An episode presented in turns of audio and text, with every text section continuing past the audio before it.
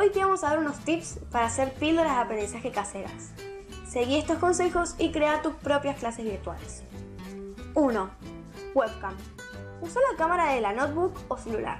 Si es un celular, déjalo fijo de forma horizontal a una distancia aproximadamente de 20 a 30 centímetros. 2. Posición.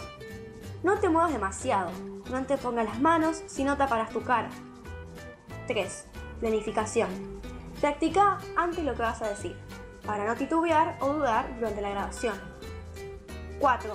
Duración. Calcula la duración entre 5 y 12 minutos, no más.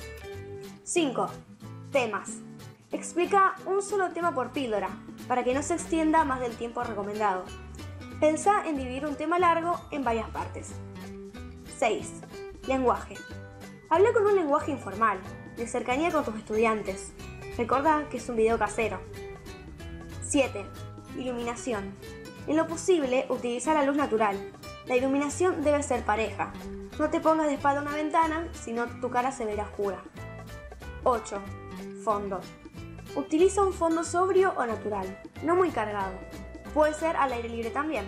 Una vez que tengas tu video listo, envíanos tu píldora a fdercatedras.gmail.com o también por WhatsApp al 341-279-7880, que nosotros lo subimos a nuestro canal de YouTube y al campus virtual.